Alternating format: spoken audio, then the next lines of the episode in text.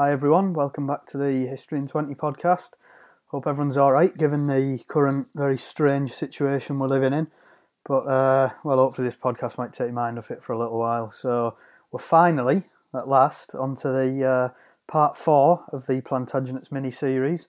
And we are covering Edward the Third and Richard the Second. So let's get straight into it because I'll probably end up going over like I did last time. But there we are.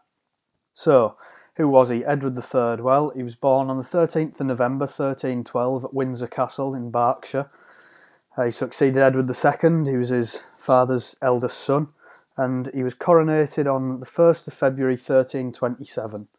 And he was married to Philippa of Hainault, which was in like the Low Countries, like where Belgium, Germany, Netherlands are today. And uh, he was married, they were married for almost forty years. Uh, from the twenty-fourth of January thirteen twenty-eight to her death on the fifteenth of August thirteen sixty-nine.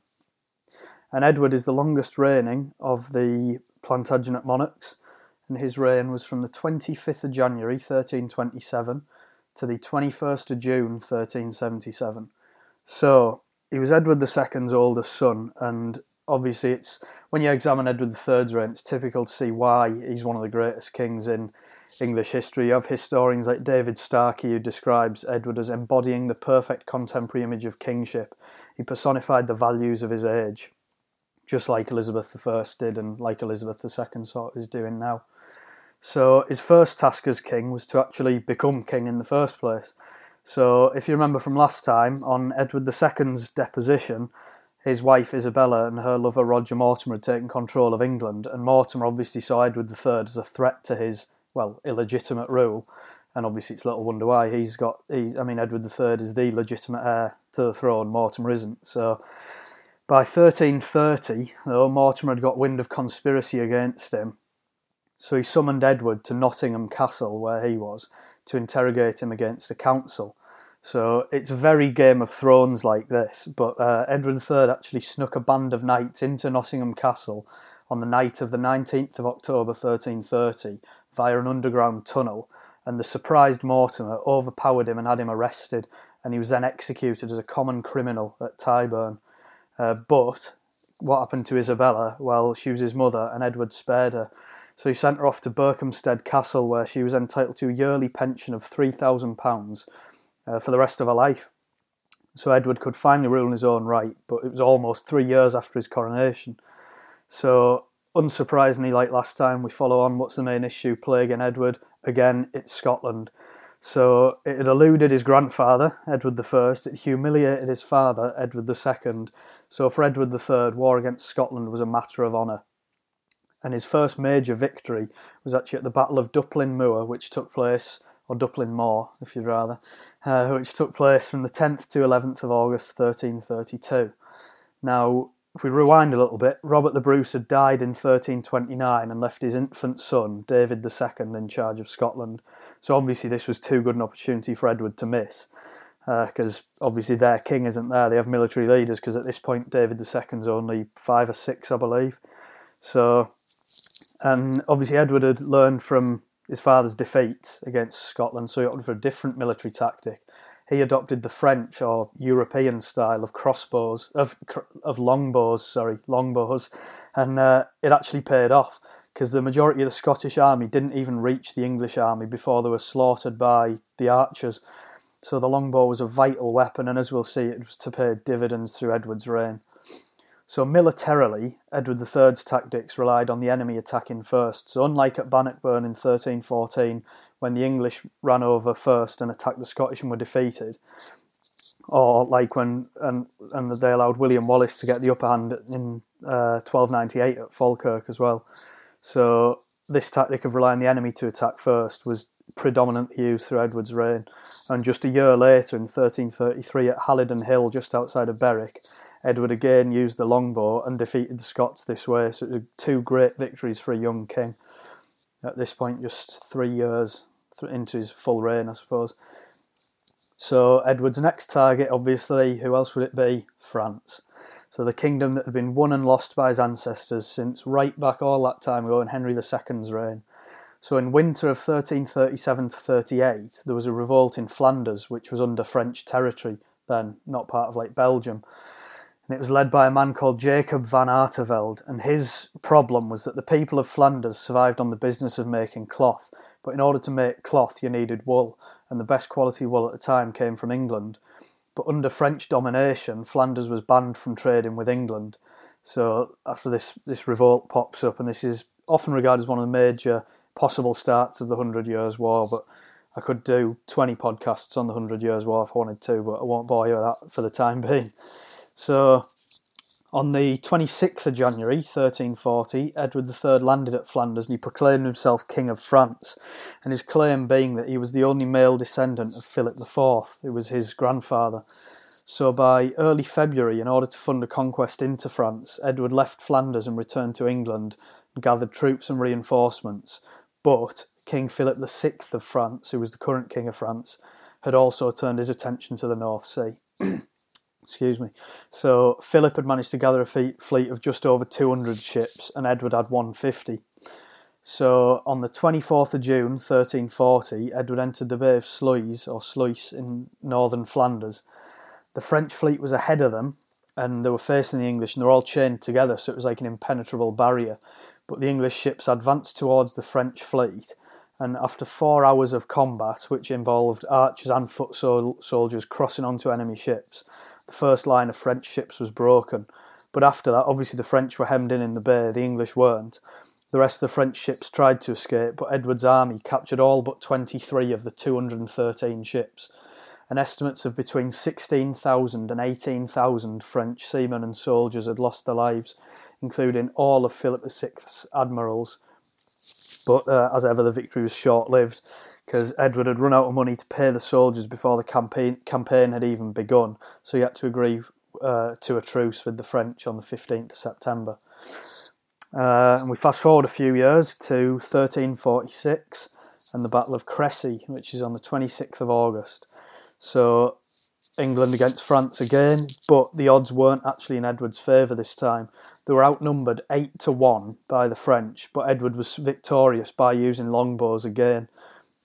And the French army also actually faced artillery fire from English cannons, which was another turning point in military history as a general rule, because it's the first use of artillery in a European battle. So the French army fled the battlefield and they left four thousand knights dead and huge numbers of foot soldiers dead as well.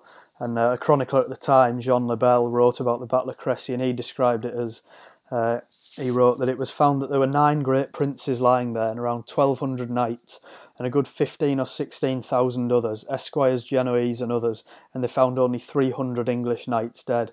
So that does give a scale of the victory there. It was a huge victory for Edward and a massive loss for France. Um... But obviously the Auld Alliance, France, Scotland, had uh, was rife in this period, and Philip the Sixth had rested his hopes on David the Second as part of the Auld Alliance to drive Edward out of France for good. So on the seventeenth of October Engl- of thirteen forty-six, English forces met a Scottish army at Neville's Cross just near Durham. And the Archbishop of York led the English forces in Edward's absence, because he was still in France at the time. And the English forces beat David the Second's army, and even more significantly, David was actually captured and sent to London as a prisoner. And then over the next eleven months, from September thirteen forty-six onwards, Edward besieged Calais, and by mid thirteen forty-seven he'd had enough. So he brought over the biggest English army of the medieval period. Uh, And after four days of relentless siege warfare, the French army surrendered on the third of August thirteen forty-seven and opened the gates of Calais to the English. Another territorial gain for the English, and at a pivotal moment as well, because obviously thirteen forty-seven, what happens the next year? The Black Death. So I'll talk a little bit about the Black Death. I uh, don't want to go too much into all this virus stuff with everything going on, but we have to mention it. So... Uh, I mean, modern estimates now reckon about half the population of England was said to have died from bubonic plague, which is in this period known as the Black Death, and it eventually returned in swathes of like waves of it over the next century or two centuries or so.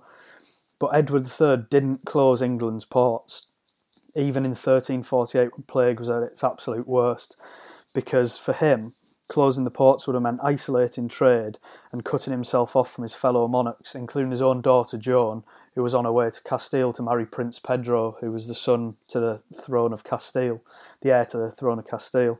But ironically, Joan herself actually contracted plague on the journey outside Marseille, and she died. Uh, and also closing England's ports would also have cut Edward off from his newly acquired territory of Calais, as well as the other English territories in France like Ponthieu, Brittany, Gascony. So in order to combat plague and the sheer numbers of deaths from it, Edward actually introduced legislative me- measures. The most famous was the Statute of Labourers, which was introduced in thirteen fifty-one. And this aimed to reduce peasants' wages to pre-plague levels, because during the Black Death, obviously, as more peasants died, there was more work for the remaining peasants to undertake. So they demanded higher wages, which a lot of the landowners at the time thought was excessive.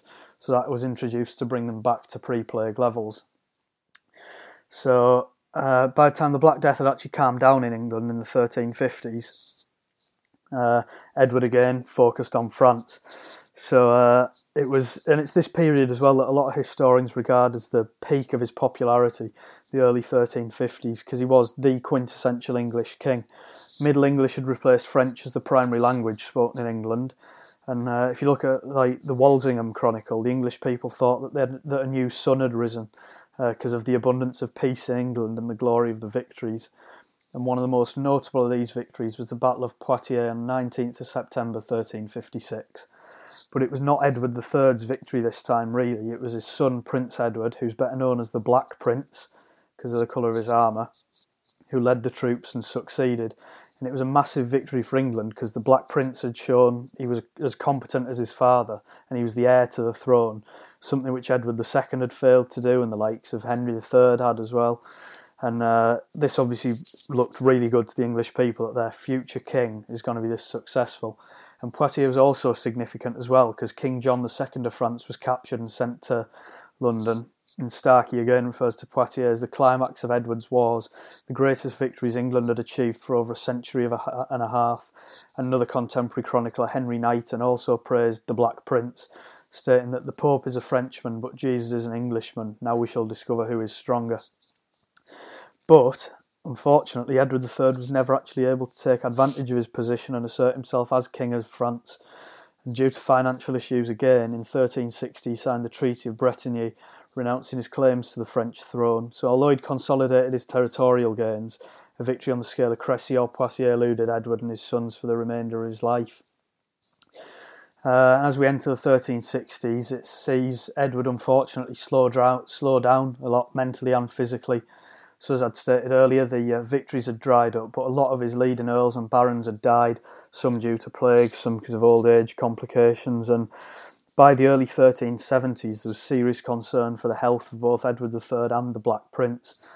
And in thirteen seventy-six there was a parliament held, but Edward and the Black Prince were both too ill to attend. So the Black Prince's son, also called Edward, so it gets quite confusing, he died in France, so there were more questions about the succession of the Plantagenet dynasty. And it was decided in the end that Richard, who was the Black Prince's second eldest son, should succeed him when he died. But the Black Prince would stay a prince forever, because on the eighth of June thirteen seventy-six he died, and he was only forty-five. So his second eldest son, Richard, was officially in line to succeed the king after his grandfather's death. So after Edward the third's death, and England once again faced the prospect of a boy king, like we did with Henry the third. Uh, and then the Order of the Garter, which Edward established in the early thirteen sixties, came into fruition here, because Edward made Richard the second and Henry Bolingbroke, who was Richard's cousin through his uncle John of Gaunt. John of Gaunt was the Black Prince's next eldest brother, so his second youngest brother. He made them both Knights of the Garter in April thirteen seventy-seven, which meant that they would both fight together, not against one another. And then eventually, after a fifty-year reign, Edward the third died, aged sixty-four. And his reign, like we look at it, we said before, it's one of the most fondly remembered and romanticised in English history. So the English Brute Chronicle sums it up and argues that Edward the third was forsooth of surpassing goodness, and very full of grace, even by comparison with all the worthy men of the world. For by his virtue and even the grace given to him by God, he surpassed and shone above his predecessors, who were themselves noble and worthy men. But despite Edward's death, the problems of succession were definitely going to plague uh, Richard for the majority of his reign, because we end up with a boy king on the throne again. So, even though so we'll move on to Richard the Second then, and even though he succeeded the throne due to decisions made by Edward and through a very legitimate bloodline descended from his grandfather, directly descended, it didn't mean there was no controversy. So four of Edward the Third's sons who survived until manhood fought between themselves and the families between the, for the next century, really. So the Black Prince's family, John of Gaunt, Lionel and Edmund were the sons. Now gossip and rumours had suggested that John of Gaunt was the most likely to usurp Richard's reign, which was why Edward had taken the initiative to make both Richard and Henry, John of Gaunt's son, Knights of the Garter, so that they had to vow that they wouldn't fight against each other. Uh, so Richard's reign didn't get off to the ideal start, because a bit about him as a child, well, he had, when he was a kid, he had a set of dice that were loaded so that he'd always win. So if you kind of get that image in your head, this action sort of summed up his attitude throughout his reign. So obviously royal power relied on the support of the nobility, so Richard had to tread carefully in his reign, but chief of these nobles was John of Gaunt. So when Edward the Third had made John, John of Gaunt Duke of Lancaster in thirteen sixty-two, he'd essentially given him unchallenged power in the north of England, and by thirteen seventy-seven, by the time Richard's on the throne and Edward's death, John of Gaunt had thirty castles across England, and his House of Lancaster had a private army of four thousand men. So the sheer numbers show the amount of power that he held. So, uh, even thirty years after the Black Death had ravaged Europe, so England was still feeling its impact even in the thirteen seventies and eighties. So Richard felt he had no other option but to introduce poll taxes, and he introduced three between thirteen seventy-seven and eighty-one, where he demanded a shilling from every adult in the land, whether it was a duke, a merchant, peasant. So the weight of the taxation was much heavier on the peasants, obviously. A shilling's a lot more to them than it is to a duke. And it triggered one of England's most famous revolts, the Peasants' Revolt. But, contrary to popular belief, the rebels didn't actually target Richard the Second, so instead they actually targeted the noble families around him, those families like John of Gaunt's House of Lancaster, because they were after a relative taxation form. They didn't feel it was fair, which obviously it wasn't. So the peasants rose up in Essex and Kent mainly, and they were led by a man called Wat Tyler. And they marched on to London and they pillaged the city from May to November thirteen eighty-one. And Richard, his mother, Henry Bolingbroke and a few of the other nobles were ushered into the Tower of London for safekeeping. But with obviously enormous courage at the time, Richard was only fourteen years old. He actually went out to face the rebels with just a small entourage. And he met them at Mile End, where he offered them a Charter of Liberties, and then at Smithfield. And he actually approached Wat Tyler and addressed him as brother, and asked why the men of Kent and Essex hadn't gone home. But unfortunately, Richard's act of diplomacy was actually undermined, really, when the Lord Mayor of London attacked and murdered Wat Tyler. But Richard quickly got the attention of the shocked rebels, uh, and he shouted, "I'm your leader, follow me." And miraculously, the mob did as they were actually commanded and followed Richard out of harm's way, so that a full-scale battle couldn't erupt. But they were now leaderless, and their grip on London had obviously broken. Uh, The rebels now easily dispersed by the London militia. And all of a sudden, Richard's appearance as a man of the common people had vanished, because he was now back to the manipulative teenage king that was going to haunt him for the rest of his kingship, this image of him as an arrogant leader, really, because he even went to watch the executions of some of the rebels and formally acknowledging that any sympathy that he'd shown, or he'd pretended to show, which is more likely, had gone. So Richard was reluctant to give up power now that he'd tasted it.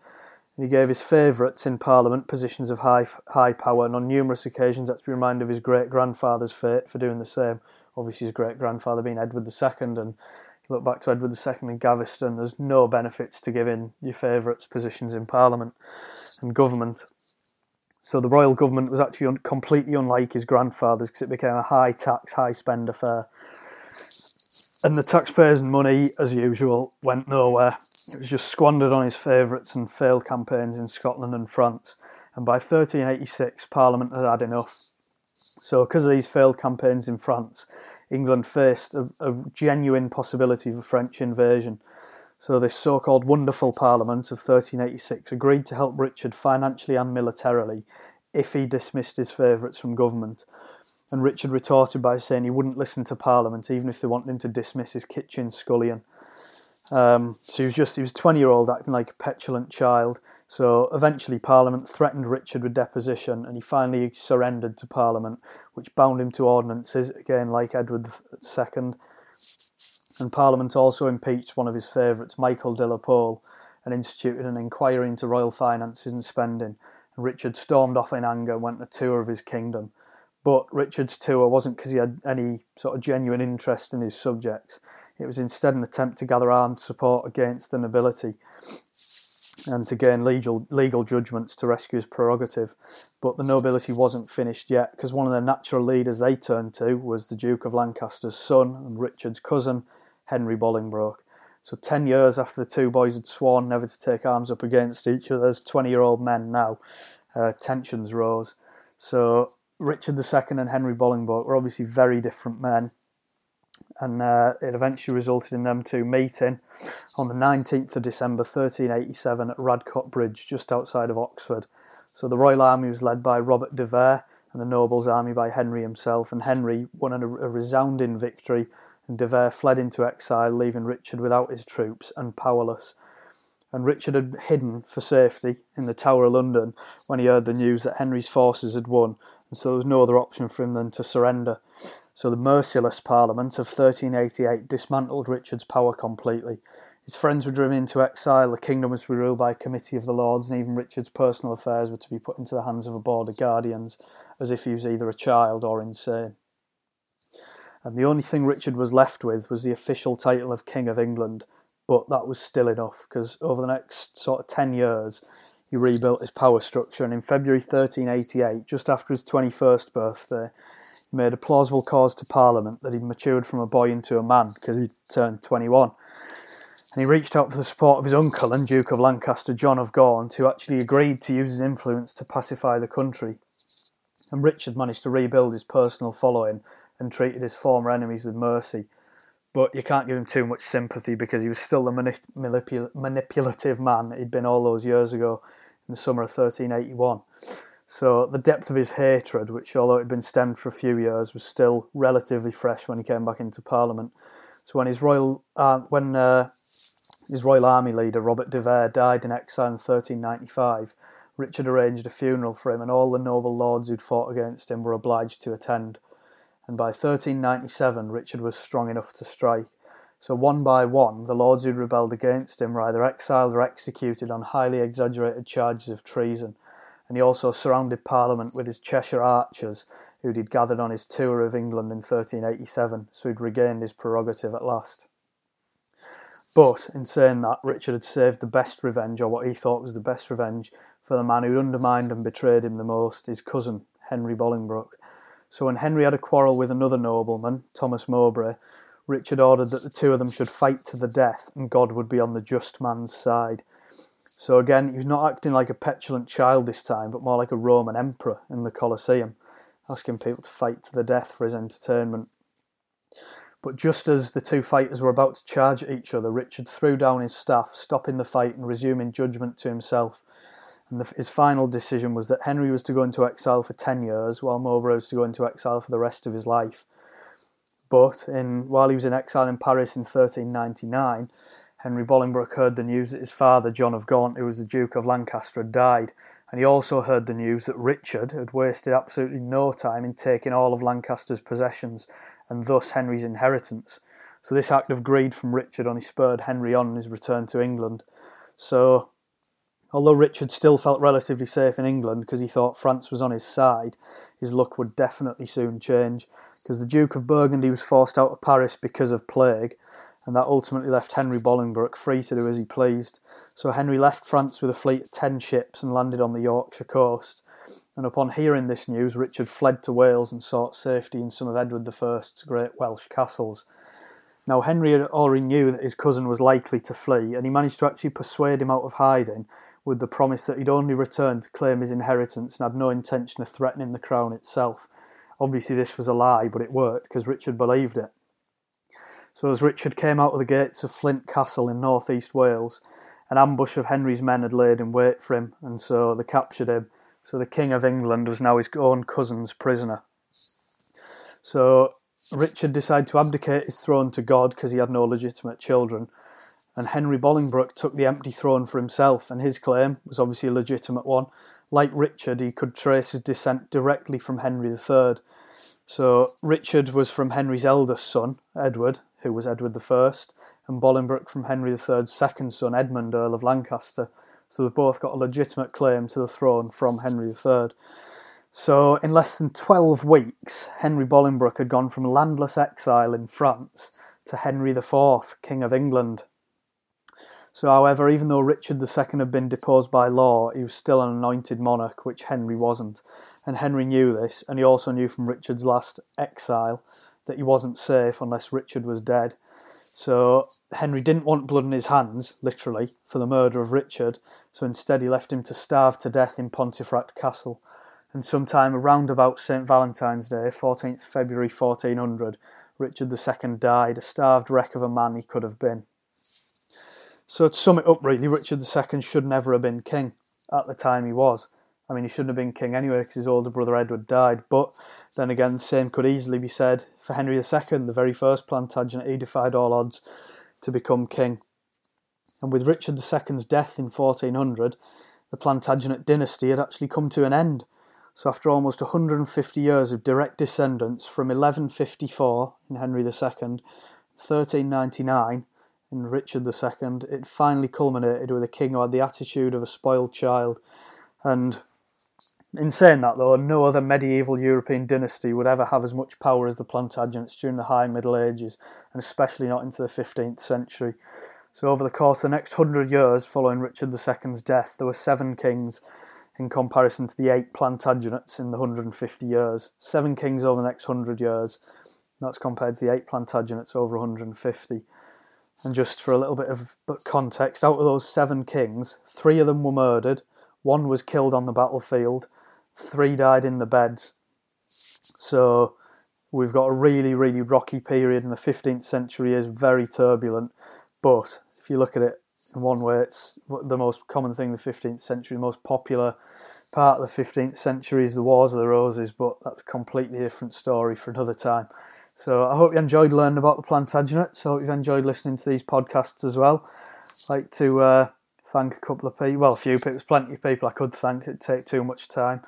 Uh, but thanks for your continued support and listening to them. I'll keep them coming up, and I hope everyone stays safe in this isolation that we're in in a minute, and hopefully you'll find a bit of time to listen to this podcast. And subscribe to the channel, like the Facebook page, send me an email if you want any requests. That's at history in twenty at gmail dot com.